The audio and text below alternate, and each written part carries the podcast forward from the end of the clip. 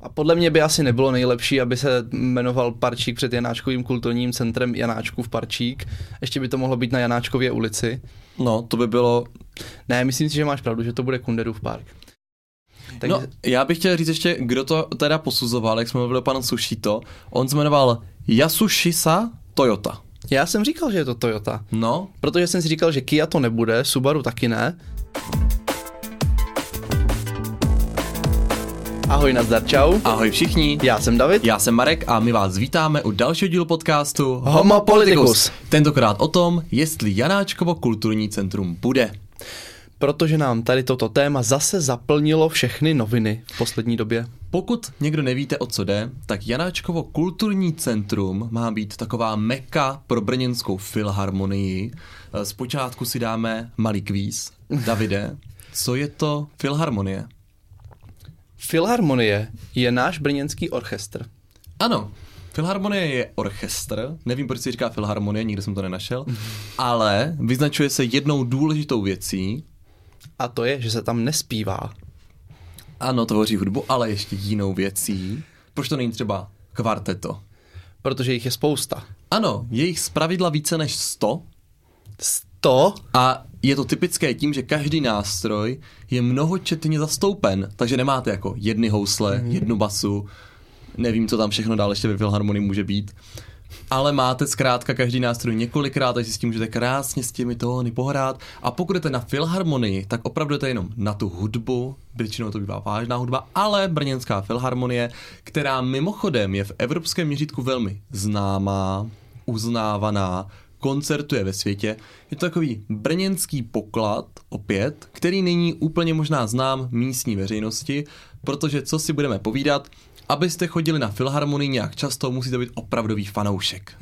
Ale pokud tam zaskočíte, tak už víte, že se tam nespívá, takže nebudete překvapení jako já na baletu. Ano, když jsme byli s Davidem na baletu, po prvních pěti minutách, tak na mě otočil a říká, Marku, tam jako nebudou vůbec mluvit. On si myslel, že tak jako v muzikále se mluví a zpívá, takže v baletu se bude mluvit a tančit, pak ho to vyvedlo z omilu. No, nicméně, Davide, kdybys dneska chtěl jít na filharmonii, tak jde. Kdybys chtěl jít dneska, už je vyprodáno, to víme. Mm-hmm. Ale kdyby si řekl, že chceš jít v blízké době na brněnskou filharmonii, kam by se vydal? Tak máme jedinou takovou budovu, podle mě, kde Filharmonie hraje, a to je Besední dům. Dřív historicky jsme měli ještě německý dům, kde se zase jako centralizovalo dění té německé části Brna, ten už není, stával na Moravském náměstí, ale Besední dům, kde se zase jako združovaly ty české spolky, tak ten nám vydržel a v dnešní době tam právě sídlí Brněnská filharmonie. Byť ten prostor není úplně ideální. To jsou právě ty časté výtky, nejen na kapacitu, protože úplně vstupenky na Brněnskou filharmonii nekoupíte ani třeba za dva měsíce, že by, bylo, že by byly voňásky, protože ten sál je opravdu malý, tak není úplně zvukově ideální. Zkrátka je to takový plán B a proto je důležité, že se plánuje nová taková koncertní hala Janáčkovo kulturní centrum jak jsme si řekli, pokud orchestr má přes 100 lidí, tak kde jaký sál prostě zaplní jenom ten orchestr a na lidi už tam prostě nezbyde místo. Takže je potřeba postavit novou budovu, kam se vejde i, i orchestr, i ti diváci. A zároveň samozřejmě tam jsou jako nutné zvukové podmínky, tak aby to všechno ladilo uchu, aby se to krásně z každého místa pro diváky rozeznělo a ten orchestr stál za to. No, s výběrem toho místa právě kvůli hluku byl taky trošku historický problém. Protože se tady byly dvě věci. Určitě by bylo skvělé, aby ko- koncertní sál Brněnské filharmonie byl na místě, která je blízko dostupná MHD, ale zároveň nemůže být moc blízko, protože by to rušila šalina což my třeba víme a kdo bydlíte u tramvajové trati, tak to taky znáte. Ono, když ty šaliny projíždí, tak to hezky tak duní, třepe se celý dům a to prostě pro filharmonii není ideální. Ano, zkrátka eh, vy potřebujete trošku tiší prostředí, hmm. ale dostupnost, takže dobré je, je mít to asi někde spíš v centru, aby to bylo eh, z šaliny blízko, z vlaků blízko, protože filharmonie nehraje jenom pro brněnské publikum, ale samozřejmě uh, i ti za Brnem chtějí poznat tu pravou kulturu a tu vážnou hudbu. A tak se nakonec rozhodlo po dlouhém bloumání, které nám David možná přiblíží, pokud to ví, mrká jedním okem, tak možná ano. Kde teda se nachází nebo bude nacházet Janáčkovo kulturní centrum. Eh, nakonec rozhodla i věc nebo fakt, že to bude v, blízké vzdálenosti od právě besedního domu. To znamená, že tam bude taková historická propojka na ten původní sál, nový sál a bude to právě u, u hotelu Internacional na ulici Besední. Eh, teďka tam je takový dlou velký staveniště. Je to v podstatě mezi Interem a stopkovou plzeňskou pivnicí. Pokud byste šli z České na Dominikánské náměstí, tak si všimnete po pravé straně jsou takové dřevěné palisády, tam, tam pořád vždycky stojí, že tam se něco staví a tak. A je tam taková velká betonová plocha. Ta plocha jsou právě základy pro Janáčkovo kulturní centrum, protože pod těmi základy už je dnes vystavené parkoviště. Tam jenom taková speciální vsuvka. V roce 2018 v volbách právě některé strany říkali, že je potřeba toto parkoviště otevřít, otevřít dříve, než bude otevřeno Janáčkovo kulturní centrum, protože zkrátka, když tam to parkoviště už je, tak ho pojďme využívat. Nicméně, jak se ukázalo, tak kolaudace byla možná až po celé dostavbě, protože nebylo v zadání vystavejte parkoviště, to otevřeme a pak budeme stavit dál, a bylo by to finančně velmi náročné to otevřít dříve, než se dokončí celá stavba. Si představte, že už máte otevřené to parkoviště, tam jezdí různě ty bagry a jeřáby, je to takové komplikované. No, zároveň teda, co málo lidí ví, s výstavbou Janáčkova kulturního centra se počítalo, nebo kvůli němu uh, docházelo k přestavbě, rekonstrukci uh, ulici česká, jak je ta křižovatka, z vás budete určitě vědět, když půjdete ze zastávky na Joštové alias na České před ústavním soudem, lidi to často zaměňují, a půjdete na náměstí Svobody, tak celá ta plocha se spevňovala a bylo to právě také kvůli tomu, že těžká technika bude jezdit do toho Janáčkova kulturního centra stavět. Tak aby to všechno přežilo, budou tam totiž různé objízdné trasy, bude to trošku zábava. Možná bychom mohli zmínit, když jsme to naťukli na začátku, proč vlastně Janáčkovo kulturní centrum zaplnilo ty titulky deníků v poslední době. Já bych se prvně zeptal, proč se to jmenuje zrovna Janáčkovo kulturní centrum. To by mohlo být proto, že Leoš Janáček založil vlastně první základy Brněnské filharmonie. Brněnská filharmonie to nebyla, ta vznikla až v roce 1956, ale nějaké první brněnské orchestry tak vznikly pod jeho taktovkou. Kdo z vás nezná Janáčka, tak myslím, že to byla divadlo Reduta, která měla velmi zajímavou hru o Janáčkovi, byla poměrně alternativní, jak se na Redutu patří a sluší. Nicméně, pokud se nebyl tu Janáček je ten, co úplně neměl rád Brno. Tak to nevím podle mě Brno musí mít rádi všichni, až na Kurta Gédla. A, ah, tak to jsem si spojil, to byl Kurt Gédl, ano, ano. Ano, to je taková historka. My se rádi pišníme tím, že v Brně se narodil významný matematik Kurt Gödel, eh, což je pravda. Eh, to, o čem se už tolik nemluví, je, že on, jak mohl, tak z toho Brna odjel a do konce života pro něho nenašel moc vlídných slov, přes se mu tady nelíbilo, nežil tady rád, tak eh, ale narodil se tady, no tak, tak se jim můžeme pochlubit. od toho u Janáčka to nevíme, takže určitě Brno miloval, aspoň to můžeme tvrdit. A krom toho, že máme tady Janáčkovo divadlo, tak bude ještě Janáčkovo kulturní centrum. Přemýšlel jsem nad tím, jestli si to nebudou trošku jako lidi plést, protože když se to jmenuje, nejmenuje se to Janáčkova filharmonie, ale Janáčkovo kulturní centrum, tak kdybych byl odjinut a jel bych do divadla, a napsal bych prostě Janáčkovo a vyjelo mi kulturní centrum, tak řeknu, tak je to prostě divadlo. Takže nevím, jestli ty uh, názvy, které se takto kopírují, jsou úplně šťastné, ale doufám a budu věřit v to, že se nad tím někdo zamýšlel a že má třeba registrovanou i doménu. Nicméně... Tak jako chápu, že potom, když v tom Janáčkově divadle třeba uh, budou uh, sedět uh, ti divadle nebo ti zahraniční turisté na opeře, tak jim bude připadat divné, že se tam zpívá, nebo naopak v Janáčkově kulturním centru, že se tam nespívá. Mm. Ale tak, já věřím, že lidi, kteří chodí na takovou akci, si zjistí, kam mají dojít. Doufejme. Eh, no takže Janáčkovo kulturní centrum, už víme, kde se bude nacházet. Eh, historicky bylo pár takových zdržení, co se výstavby týče. A my si teď dáme malé historické okénko. Davide? Jak říká Marek, kopec nudy.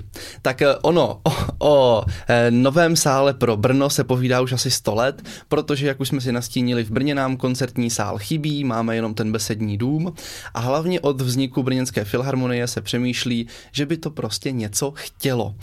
Návrhy tady byly, ten nejreálnější z nich potom zkrachoval při revoluci, že prostě nové, nové zřízení, spousta nových nápadů a první reálné obrysy už toho dnešního Janáčkova kulturního centra tak padly až v novém tisíciletí.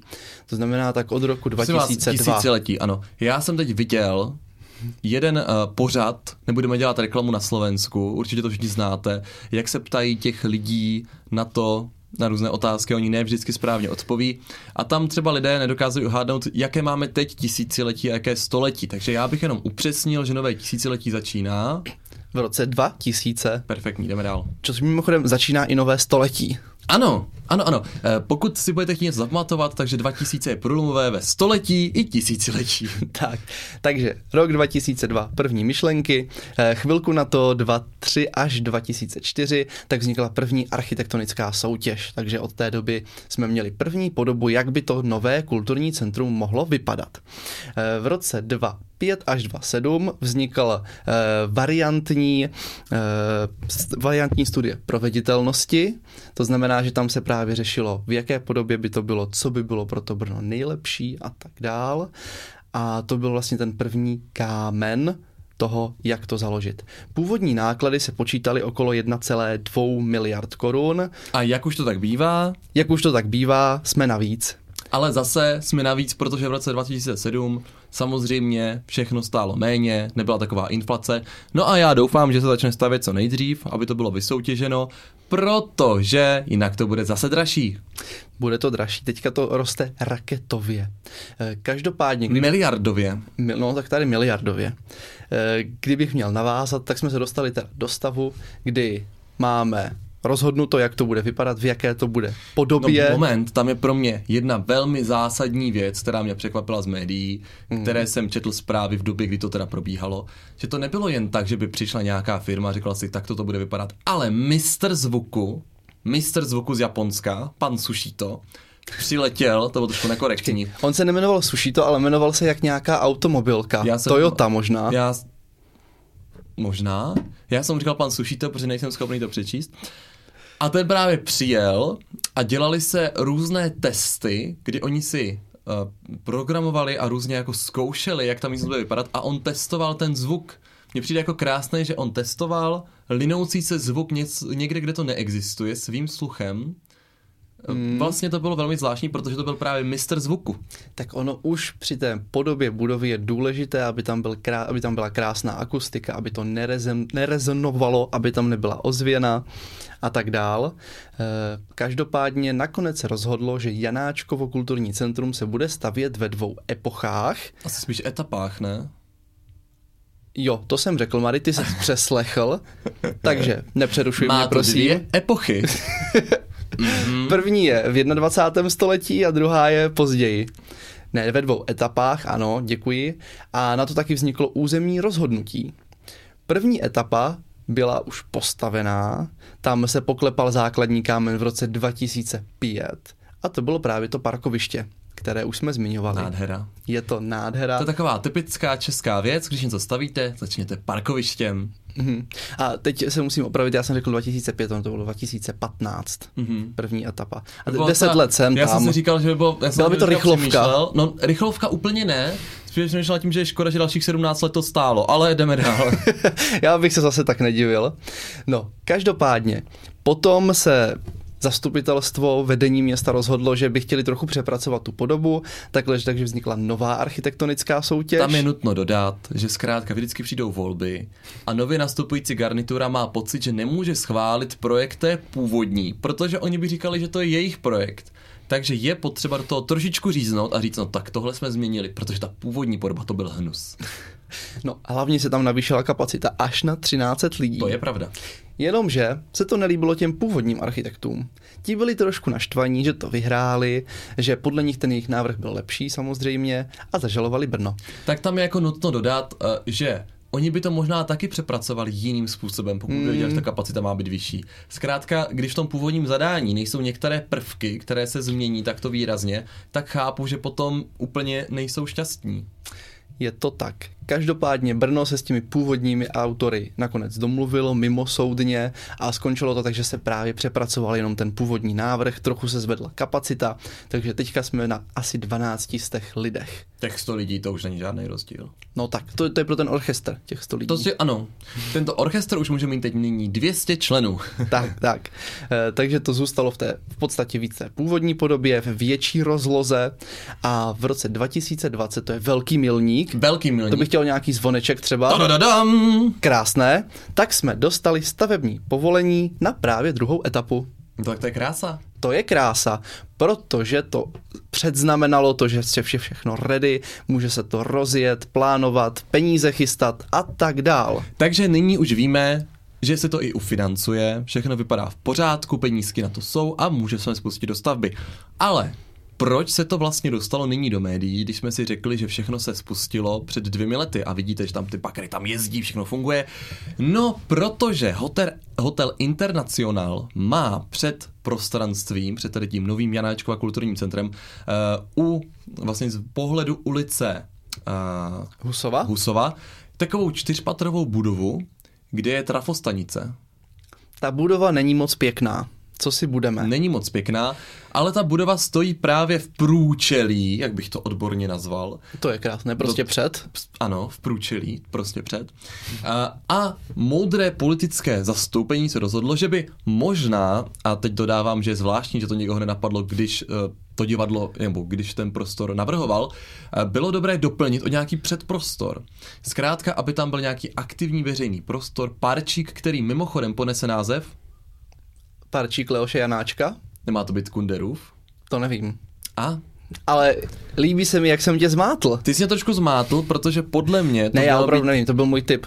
A podle mě by asi nebylo nejlepší, aby se jmenoval Parčík před Janáčkovým kulturním centrem Janáčkův Parčík. Ještě by to mohlo být na Janáčkově ulici. No, to by bylo...